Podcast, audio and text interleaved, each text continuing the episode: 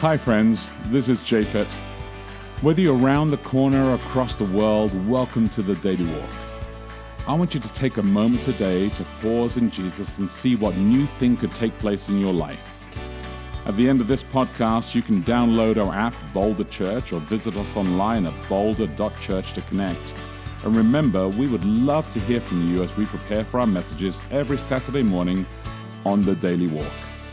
Good morning. It's Sunday, May 27. This is an exciting day. We're going to the last of our of our whole rash of graduations today. Oh yeah, We that's have true. two. Our, yeah. our son graduated from high school last weekend, and we've been doing graduations for the last week or so. So today is the last of those. It's great. Um, welcome to Daily Walk. I'm Becky De Oliveira. and I'm Japhet de Oliveira. Japhet, go ahead and pray and pray for the graduates. Yeah, absolutely. Heavenly Father, just want to thank you for today, beginning of a fresh week. I want to ask also for a blessing on all those who are graduating today, and uh, thank you for the transformation of their lives. And we look forward to the new chapters that they have. We ask for a, a blessing on this text as well as we reflect on it in Jesus' precious name. Amen. Amen. Okay, this week we're reading Romans 2 1 through 11, and we're starting out today with the English Standard Version. Therefore, you have no excuse, O man, every one of you who judges. For in passing judgment on another, you condemn yourself, because you, the judge, practice the very same things. We know that the judgment of God rightly falls on those who practice such things. Do you suppose, O man, you who judge those who practice such things and yet do them yourself, that you will escape the judgment of God? Or do you presume on the riches of his kindness and forbearance and patience, not knowing that God's kindness is meant to lead you to repentance? But because of your hard and impenitent heart, you are storing up wrath for yourself on the day of wrath when God's righteous judgment will be revealed. He will render to each one according to his works. To those who by patience and well doing seek for glory and honor and immortality, he will give eternal life. But for those who are self seeking and do not obey the truth, but obey unrighteousness, there will be wrath and fury. There will be tribulation and distress for every human being who does evil, the Jew first and also the Greek. But glory and honor and peace for everyone who does good, the Jew first and also the Greek. For God shows no partiality. All right. Okay, kind of a variation on last week's. Yes, Paul is still in the middle of his throw of this uh, particular journey. He actually ends it in, in chapter 2, verse 16, and then switches gear there in particular. But um, the question, the recalibrate question today, and in fact, we we switched from the sermon series where we were it was it was named called for three weeks, and we are moving to a new sermon series called judged uh, for the next five weeks, and uh, this passage takes us into that. So, but the recalibrate question is this. Is God angry or loving? Can he be both at the same time? Is God angry or loving? Can he be both at the same time? And I would really encourage you to read the Daily Walk uh, at boulder.church forward slash daily. If you haven't done that, Sam Millen wrote it uh, this week. He's writ- written it this week, and it's actually really good, really worthwhile. Well, it seems like according to this, whether God is angry or loving depends on what you or I or whomever has done. Kind of like a parent. You know, if you didn't clean your room, then God is angry. and if you did clean your room, that would be like righteousness. Then you, you get you get lots of good stuff. First, you get first dibs if you're Jewish. Second, if you're Greek. Well- I'm not sure what that does for the rest of us who are neither Jew nor Greek. Well, I well, can except, claim except neither. For, except for verse 11 does say, For God shows no partiality. between Jews and Greeks. yeah, yeah. There are no other people. There are no other people. There are no Chinese people. There are no well, at the- at the ti- Anglo Saxons. At the time, There are Jews and there are Greeks. So the I guess Greeks Greeks is anybody who's not a Jew. Yes, Is that yeah? And the Romans is that where I, I don't trust the Greeks even when they come bearing gifts or yeah, I, I think that's because they got betrayed.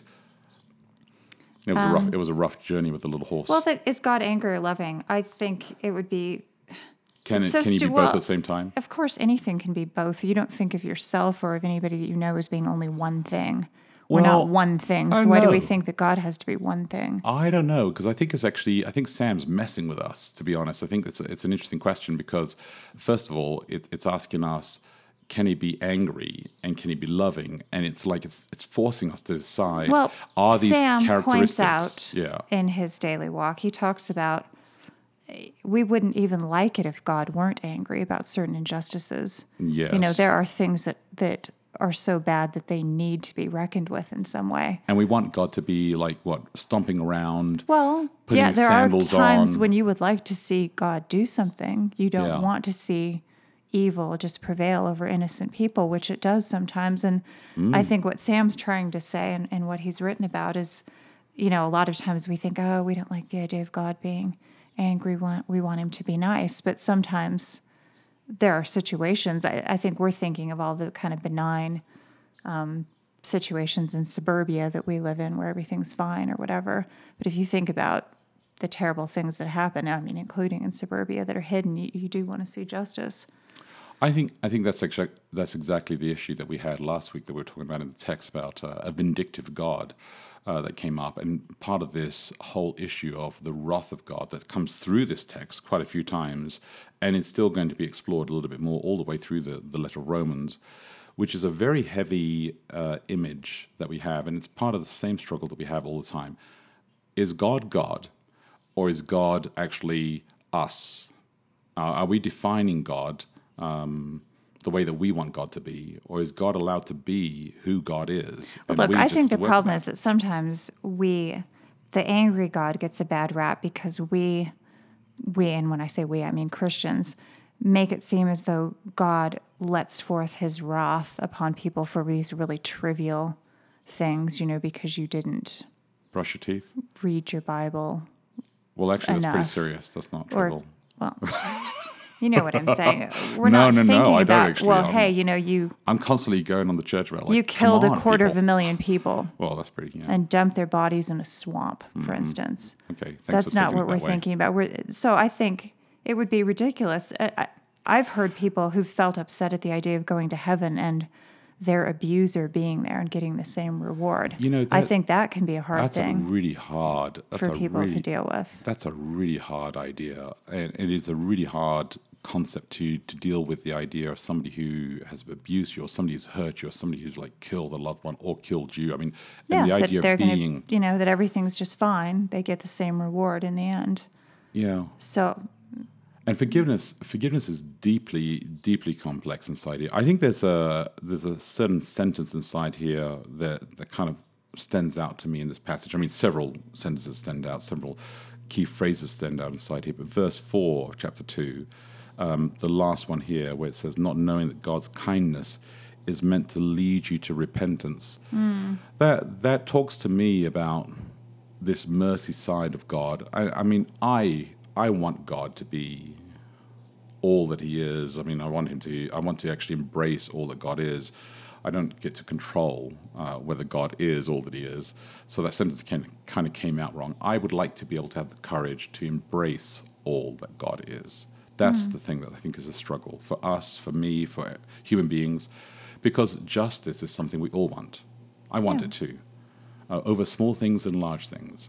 And when you see people in pain, I think it's very, very difficult. It's very difficult to just say, hey, let it go. I mean, it's like the same thing with forgiveness, right? We, we say we have to let forgiveness go and, and, let, and let the things disappear. And it is very hard when things trigger memories and they come forward, rushing through into your mind. So, is God angry or loving? Can he be both at the same time? I think that God knows exactly what to do. And his form of justice is not like ours, thankfully. Hmm. Because ours are, is weird. I mean, I, I'd like to believe that I'm always with the boys loving, but I think there's times when I'm just downright un- angry with them. And I feel really bad about that.